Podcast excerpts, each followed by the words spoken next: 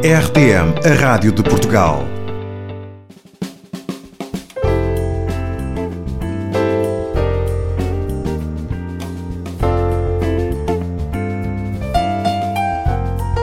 Inteligência Espiritual. As reflexões sobre questões fundamentais da vida. Inteligência Espiritual. Um programa com Samuel Pinheiro.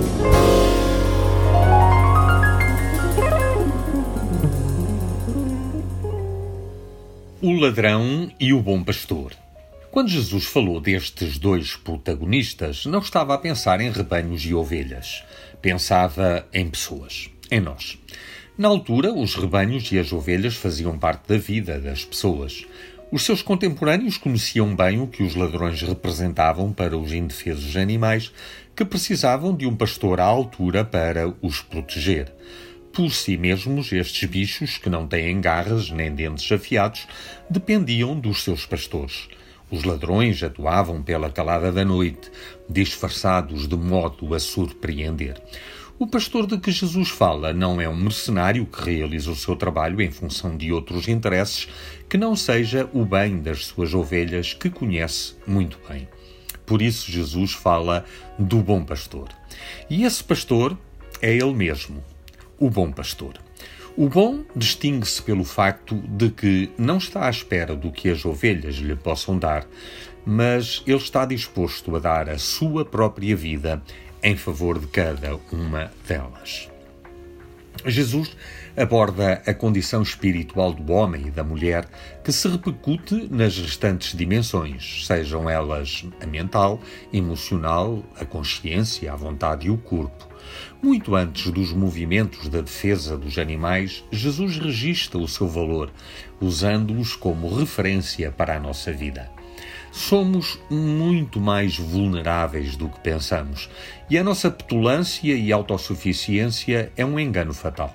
Temos a mania que somos espertos e facilmente caímos na esparrela das conversas mansas e manhosas do ladrão.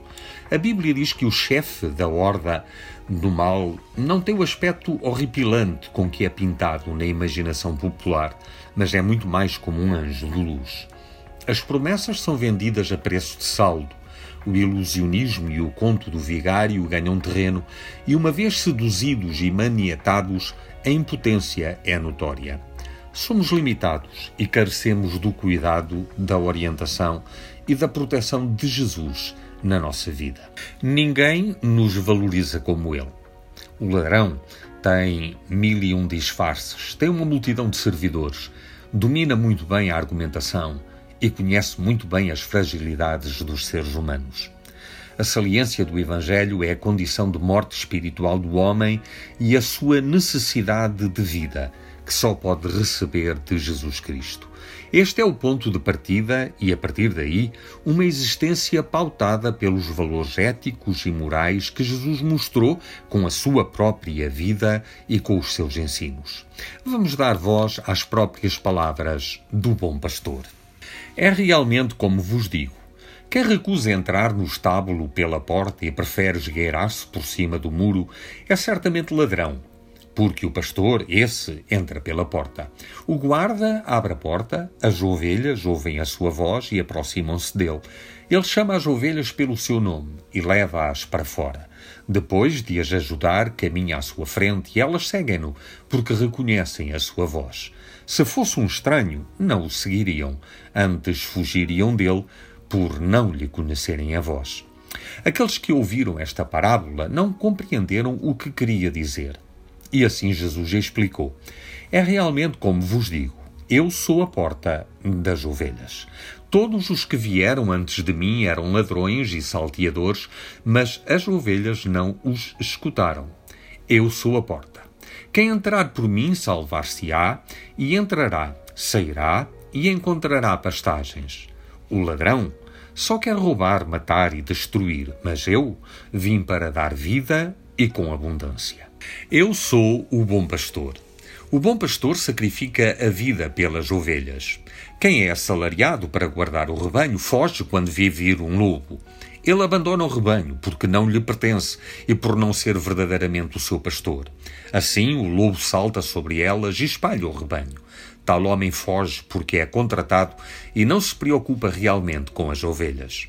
Eu sou o bom pastor e conheço as minhas ovelhas, e elas conhecem-me também. Assim como meu pai me conhece e eu conheço o meu pai, e sacrifico a minha vida pelas ovelhas. Tenho ainda mais ovelhas que não estão neste curral. Preciso de as agregar também.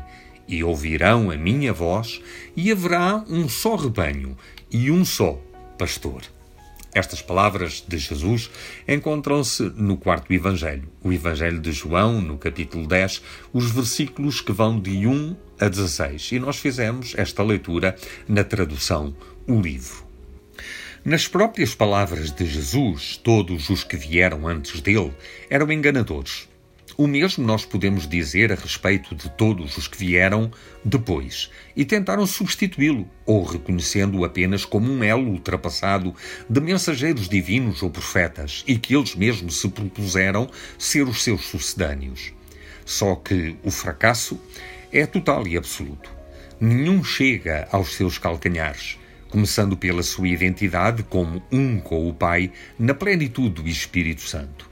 Todos os milagres que acompanharam o seu trajeto terreno e, mais do que tudo, a sua morte e ressurreição. Só com Jesus podemos olhar a vida e a morte nos olhos e respirar a vida eterna. Jesus aqui e por toda a eternidade.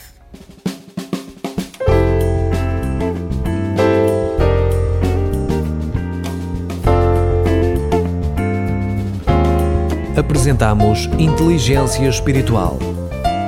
5 minutos de reflexão sobre questões fundamentais da vida, com Samuel Pinheiro.